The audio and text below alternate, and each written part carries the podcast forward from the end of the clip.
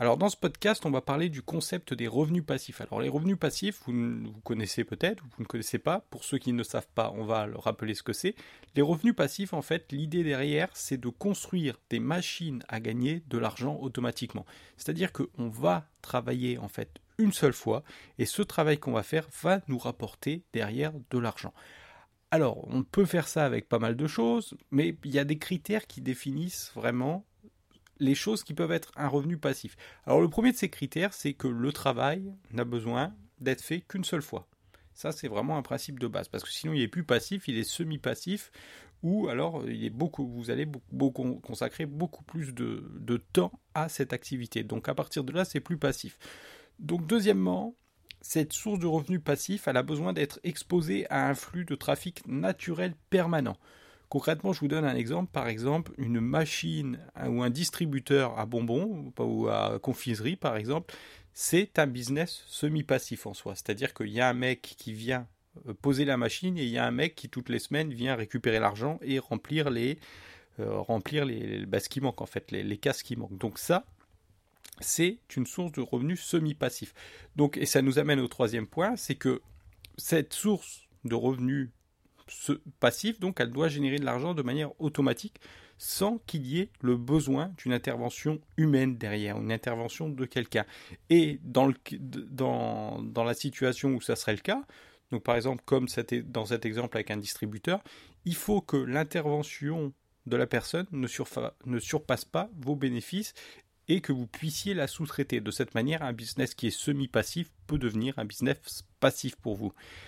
Maintenant, il faut faire attention que les coûts de paiement de cette personne ne dépassent pas les, coûts de, de, les bénéfices que vous allez faire. D'accord?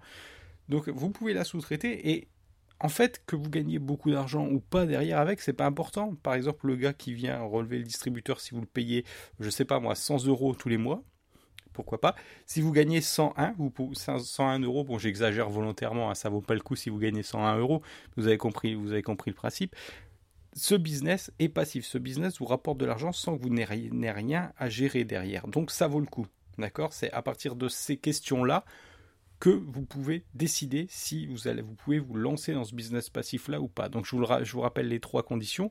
Le travail a besoin d'être fait qu'une seule fois. Cette source de revenus passifs, elle est exposée à un flux de trafic naturel permanent de visiteurs.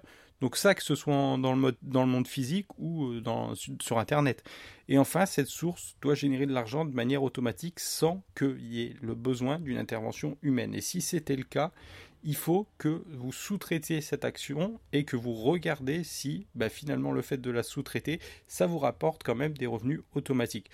Donc parmi les idées de revenus passifs que j'ai moi-même testé et qui fonctionnent, bah, il y a par exemple le fait d'avoir une équipe d'affiliés qui va vous amener euh, des, abonnés payants ou des ventes directes. Parce que un abonnement, par exemple, un business à abonnement, j'ai fait une formation là-dessus si vous voulez dans mes formations, c'est un business de revenus passifs. C'est-à-dire qu'une fois que les gens sont inscrits, bah, tous les mois, ils vont vous payer une certaine somme pour accéder à votre service, pour continuer d'accéder à votre service.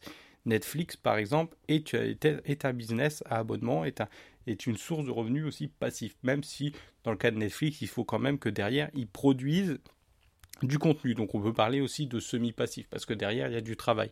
C'est pas on fait le produit une fois comme on pourrait le faire par exemple avec des box mensuelles et puis euh, on le vend à tant, à tant de personnes et on automatise tout ça. Non. Euh, la monétisation YouTube, par exemple, ça peut être une sorte de business passif. Bon, ça va pas rapporter des, milliers des cents à moins que vous ayez des, milliers de, des milliers de viewers, des milliers d'abonnés, des milliers de vues surtout parce que ça fonctionne au nombre de vues, à la durée des vues plus exactement. Vous pouvez vendre des cours en ligne, par exemple sur Udemy. Udemy aussi fait office de business euh, passif. C'est-à-dire qu'une fois que vous allez créer votre cours, bah, Udemy va, vous, va l'exposer à des élèves potentiels et ils vont potentiellement acheter votre cours. Donc une fois que vous l'avez mis en ligne, vous n'avez plus rien à faire et potentiellement vous gagnez de l'argent avec ça. Enfin, vous pouvez aussi racheter des sites internet qui rapportent déjà des revenus passifs, par exemple avec de la publicité tous les mois, ou des sites internet de e-commerce qui rapportent déjà de l'argent. De cette manière, vous, vous avez toute la structure qui est créée.